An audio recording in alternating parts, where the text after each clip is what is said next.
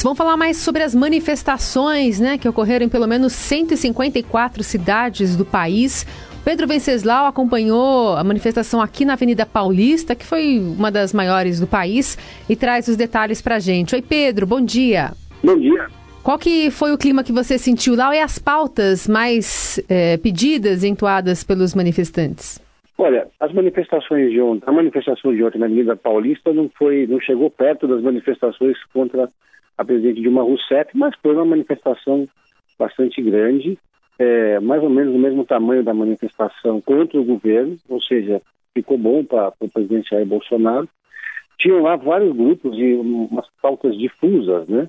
É, mas quatro delas uniam todos ali. A palavra-chave ontem foi toma lá da cá. Todo mundo criticando muito o, o tema que eles chamam de toma lá da cá, que é a troca de apoio por cargos dentro do Congresso Nacional que é um, um traço típico do presidencialismo de coalizão. Então, vários grupos, os principais, os maiores grupos que comandaram o movimento pelo impeachment da Dilma, que é o MBL e o Vem Pra Rua, não participaram. Na ausência deles, o principal grupo entrou nas ruas. Tinham lá sete carros de som na Avenida Paulista, distribuídos pela avenida. E o ponto alto foi ali entre o MASP e a Fiesp, onde teve a maior aglomeração de pessoas. E tinham lá também grupos como monarquistas, tinham também é, templários, tinham grupos mais, mais radicais, defendendo a intervenção, e tinham os grupos que defendiam ali a, contra o Centrão, que é uma palavra de ordem que foi muito citada ontem, muitas críticas ao presidente da Câmara, Rodrigo Maia, também ao STF, que a gente pediu impeachment do Gilmar Mendes, é, e também defesa da CPI da Lava Toga e do pacote anticorrupção do ministro Sérgio Moro. Basicamente, essas eram as pautas incomuns. E aí cada grupo tinha a sua demanda. Por exemplo, estavam lá os monarquistas, a família real, os Orleans de Bragança, eles foram em peso para ontem, defender a restauração da monarquia e, antes disso, a restauração do parlamentarismo. Então, estavam lá com essa bandeira. Tinha lá também a TFT, Tradição, Família e Propriedade, e defendendo um país mais cristão, e o principal mesmo eram esses grupos defendendo o presidente Jair Bolsonaro. Muitas faixas, cartazes, tinha um boneco gigante inflado do presidente Jair Bolsonaro dentro da avenida. Muito bem, Pedro. É, e em termos aí de dimensão, não se divulga mais, né? Isso aí, mas eram aproximadamente sete quarteirões lá da Paulista, é isso? Aproximadamente. E, e assim, dispersos, né? Não era, não era quando você olhava de cima do carro de som, não tinha aquela massa compacta. Tinha bastante gente, mas não dava para dizer que estava que era uma multidão. Foi uma manifestação grande, mas não foi uma manifestação com dimensões como aquelas de 2015, né? É, porque também o público ali se misturava com o pessoal que ia na Paulista para curtir o dia. A Paulista fica fechada, então tinha muita gente de patinete, gente cantando, é, aqueles músicos que ficam ali na avenida e tal. Então misturou um pouco, mas bastante gente ali de verde e amarelo vestindo camisa da seleção brasileira. Muito bem, relato de Pedro Venceslau, que acompanhou as manifestações aqui na capital paulista, que foram mais fortes, por exemplo, do que a gente observou no Nordeste. E chamar a atenção, pelo menos um trecho que a gente acompanhou aqui ao longo até do jornal, um trechinho que um carro de som, um homem dentro de um carro de som, falando sobre é, Paulo Guedes, enaltecendo uh, não só a reforma da Previdência, mas Paulo Guedes como um nome bastante importante, sendo aclamado ali pela população num, num clima de torcida mesmo, né? O nome de Sérgio Moro e Paulo Guedes, acho que dá para dizer que saíram bem fortalecidos também das ruas, não, Pedro? Sim, saíram fortalecidos. Paulo Guedes e Sérgio Moro fortalecidos e o, Congresso como um todo enfraquecido. A crítica ali foi ao Congresso, foi uma manifestação marcada pela antipolítica, um discurso contra a política. Né? E os salvadores da pátria eram os dois, enquanto os deputados, o Centrão principalmente, e o Rodrigo Maia eram os alvos centrais dos manifestantes. Né? Muito bom. Pedro, obrigada, viu? Bom trabalho para você. Obrigado, abraço a todos. Direto de Brasília, com Eliane Cantanhede.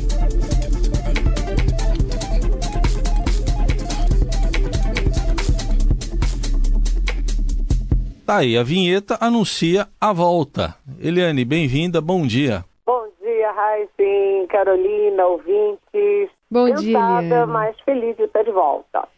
Feliz também em recebê-la novamente nesse horário, né, na coluna da Eliane. E hoje também a gente tem convidado na ponta da linha, até para falar um pouquinho sobre essas manifestações de ontem e desse clima, né, que estava mais quente na semana passada entre Congresso e Executivo. O líder do DEM, deputado Elmar Nascimento, já está conosco. Oi, deputado, muito bom dia. Obrigada por atender a nossa reportagem.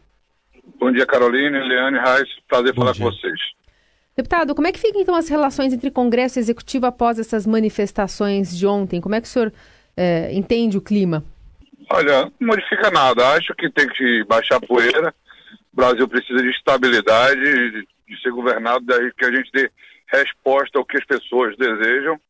É, é claro que o presidente tem 30% de apoio, 30% de adversário, e tem ali 40% que está esperando ver o que acontecer. Num país de 14 milhões de desempregados, já temos cinco meses desde o início do, do mandato, e o povo espera que a classe política, e, eu, e aí, quando falo classe política, é, envolva todos, desde o executivo ao legislativo, dê respostas. É claro que respostas à retomada do crescimento econômico, todas elas dependem muito mais de iniciativa do executivo do que nós. E nós estaremos dando a resposta que vínhamos dando nos últimos cinco meses, dando equilíbrio e acelerando o processo. Nunca na história o, o legislativo tomou iniciativa. E dessa vez nós estamos fazendo, inclusive, a reforma tributária. Nós vamos fazer a nossa parte. Agora, o que as pessoas pediram, pediram bastante coisa, né, deputado? Muitas pautas foram levadas às ruas ontem. É meio que uma manifestação um pouco difusa, né? Que as pessoas estão indo mostrar insatisfação, é, às vezes contra alguém, contra o quê, e não se sabe muito é, qual é o objetivo disso. Quando o governo promove esse tipo de manifestação, já vi manifestação contra, mas a favor de governo no início de mandato, eu nunca vi. Agora, deputado, quando o senhor apresentou essa conta aí, 30% contra, 30% a favor, 40% esperando, o senhor está falando do parlamento e os 40% seriam integrantes não, do não. Centrão, é isso? Não, estou falando da, da população como um todo. Essa questão de Centrão é muito mais culpa do governo, de estar. Tá, eu, eu, por exemplo, não admito a existência de Centrão nem ser tratado como tal. Nosso partido ficou ao longo de 16 anos do PT na oposição. Se nós formos Centrão no termo pejorativo que está sendo colocado, teríamos feito como outros e aderido ao governo do PT. E muita gente que está é, se fazendo aí de arauto da moralidade, estava onde? Quando a gente estava na tribuna da Câmara denunciando os abusos é, cometidos pelo PT. Nós temos uma história. Aqui na Bahia, por exemplo, eu sou da Bahia, fui líder da oposição durante um mandato inteiro. E no, ao longo de 16 anos nós ficamos aqui contra o PT, e é fácil, às vezes, de São Paulo ou do Rio de Janeiro, mas aqui enfrentar o PT quando o Lula é, é tratado como herói. E eles têm 80%, inclusive tiveram nas últimas eleições. Então, é, contra isso, eu absolutamente repilo, repilo completamente. Agora, se, se, se Centrão for ter moderação, for ter equilíbrio, for dizer que o, o país, depois das eleições, não existe o tal do nós contra eles, nem eles contra nós. Nós temos que unir a nação em torno de um objetivo comum, que é a retomada do crescimento econômico. Coloca-se a reforma da Previdência como a salvação. Ela não é a salvação, porque se não for votada a reforma da Previdência, é um caos. Agora, é preciso iniciativas da, da, de origem no Executivo para destravar a economia para já, porque reflexos da reforma da Previdência só vai ser votado é, daqui a cinco meses. Nós aqui no Nordeste, por exemplo, deveríamos estar sendo aplaudidos pelo governo, porque ter coragem de votar uma reforma quando 80% da população é absolutamente contra, se a gente fizesse como alguns deputados que vivem com o celular na mão e na internet para saber como votar, votava contra a reforma, que 80% da população da Bahia é totalmente contra, não só da Bahia, como no Nordeste. O difícil é enfrentar a população que votou conosco e mostrar que nós estamos numa encruzilhada, que ou votamos a reforma, ou logo lá adiante o pobre é justamente aquele que será o mais penalizado. Isso é que é difícil, porque é, o, que não, o que não dá, e isso nos indigna, é que quando a gente vota é, com, com, acompanhando o governo, apanha, por exemplo, no caso da reforma da Previdência, da esquerda, que é majoritária aqui no Nordeste, mostrando, dizendo que nós estamos votando contra o povo. E quando a gente vota em algumas pautas para dar equilíbrio à democracia contra o interesse do governo, a gente apanha do governo dizendo que estamos querendo alguma coisa. Ontem o presidente disse ainda na televisão, e aí nós desafiamos qualquer um, qual foi a vez que nós pedimos cargos em troca de, em troca de, de votar alguma coisa, até porque do nosso partido, eu tenho três correligionários ocupando ministérios. Se fosse por cargo, eu seria mais governista do que qualquer outro. O que nós queremos é equilíbrio, o que nós queremos é nos associar a um projeto que a gente saiba aonde quer chegar. Qual é o plano do governo para a educação? Qual é o plano do governo para a saúde? De que forma vai destravar a economia? É isso que nós queremos saber para nos associarmos a isso. Não a pauta de costumes, não a pauta do nós contra eles e jogar brasileiros irmãos uns contra os outros. Eliane. É, bom dia, deputado. Obrigada pela presença aqui na Rádio Eldorado. É, com tudo isso que o senhor falou, inclusive com os 30, 30 e 40, é, essa manifestação contra o Rodrigo Maia não pode ser um tiro no pé, um tiro no pé deles, bolsonaristas, porque eles estão transformando o Rodrigo Maia no anti-bolsonarista. Ou seja, no caso de alguma coisa dar errado no governo, se o governo cair a popularidade, enfim, se houver algum revés, o Rodrigo Maia passa a ser a grande liderança que surge e não é uma liderança do PT nem das esquerdas. É uma liderança ao centro que pode atrair base aliada do próprio Bolsonaro. Ou seja, os bolsonaristas não estão incensando o Rodrigo Maia sem querer? Eliane, é... o, o, o Rodrigo é o maior patriota que eu conheço, o sujeito mais correto ele não pensa nunca em revantismo. Eu desafio em qualquer governo, qualquer pessoa, ter dito que ele condicionou a apoiar determinado governo em troca de vantagem, em troca de cargo, em troca de qualquer tipo de coisa. O Rodrigo simboliza hoje no nosso país o equilíbrio. Se o mercado financeiro ainda, a bolsa não, não teve grande queda, o dólar não estourou, é pela, é pela forma com que ele tem conduzido o, o parlamento fazendo como obrigação para si coisa que deveria ser do governo. A reforma da Previdência hoje tem um condutor e um nome, Rodrigo Maia. Não fosse por ele, é, hoje já tinha ido para o espaço. Porque se todo mundo pensasse, como eu disse há pouco, igual ó, a alguns deputados que vivem na internet para saber como a população manda e, aí, e se exige sacrifício de vários deputados, especialmente do Nordeste, que terão que votar contra a opinião da maioria da população, é, a reforma já teria perdido. Uma conta de conseguir 308 votos é muito difícil, porque só 150 já começam da oposição. O clima tem que ser de moderação, de equilíbrio, e o Rodrigo tem demonstrado isso. E a coisa mais injusta que eu já vi na minha vida é pessoas ligadas ao governo atacando a pessoa que está possibilitando que esse governo não caia pelo ralo porque pensa, sobretudo, acima de tudo, no interesse superior do Brasil e dos brasileiros. Deputado, o presidente ontem aproveitou nessa entrevista à noite para incentivar os parlamentares a se libertarem dos seus partidos para votar a favor das pautas do governo. O senhor vê chance desses atos das ruas exercerem uma pressão eficaz nesse sentido mencionado pelo presidente? Mas qual é a pauta do governo que se está votando contra? De 62 encaminhamentos de que nós votamos até quinta-feira passada, 62, 61 eu encaminhei junto com o governo, a mesma coisa, nós votamos igual.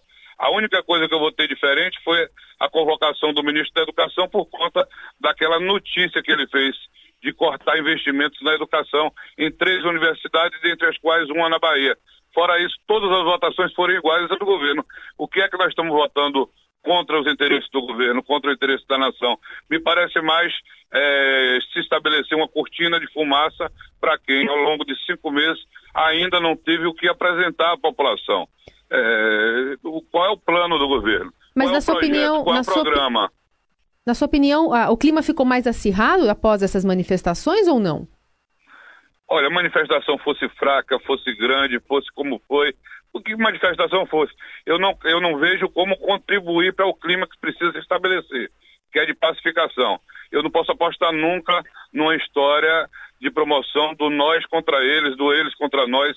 No passado deu errado, no presente, se continuar, vai dar errado e no futuro também. Quando a gente ganha uma eleição, a, sobretudo o executivo, tem a obrigação de pacificar e de unir a nação. Não se pode ter um governo da direita nem um governo da esquerda. Um Deputado, governo do Brasil, um governo de todos. E, deputado, e qual é a sua expectativa para as manifestações de quinta-feira? Elas vão se transformar em manifestação a favor da educação? Elas podem se transformar numa manifestação anti-governo? Olha, eu não sei, espero que não. Acho que, esse, acho que a poeira tem que baixar, que esse clima de manifestações tem, as pessoas têm que começar a, a, a pensar. Nós tivemos uma reunião, nossa bancada, na quinta-feira, eu fiquei muito preocupado.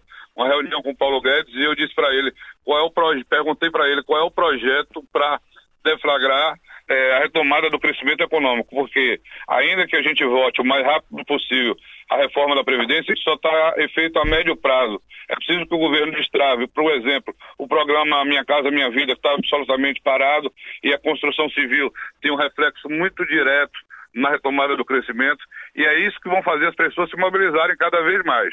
O, o, o, o desemprego numa, numa crescente vão fazer as pessoas se mobilizar contra tudo e contra todos. E quem tem que dar obrigação, que tem que dar tem a obrigação de dar resposta a esse quadro é o executivo com o nosso auxílio. Não adianta estabelecer cortina de fumaça, porque daí a pouco as coisas vão degringolando e as pessoas vão, vão cada vez mais protestar. O protesto, às vezes, a favor de um vira contra aquele, geralmente contra o governo, se não der essa resposta. É muito pouco tempo ainda, mas já tem muito tempo perdido porque se poderia estar gastando energias naquelas coisas que realmente é, o povo espera que a gente faça. Deputado, o, o, DEM tem integrantes do governo, entre eles o ministro Onix Lorenzoni, né, que seria, caberia a ele articulação política. Ele, ele não está conseguindo fazer, o senhor está vendo alguma falha nisso? Enfim, o que, que o DEM pede, o, o senhor falando como líder da bancada? Olha, precisa saber que a gente nunca teve certeza que ele tem autonomia para conduzir é, acordos, porque às vezes quando você tem uma, uma, condução política, você faz acordo inclusive com a, com a oposição, cedendo, cedendo alguns pontos para poder avançar mais rápido. Olha que Celeuma foi agora a votação de uma, de, uma, de uma simples reestruturação do governo, quando nós fizemos acordo com o ministro Onix, inclusive, de que é, o resultado que saísse da comissão seria respeitado. Isso era uma coisa que era para ter votado há 15 dias atrás.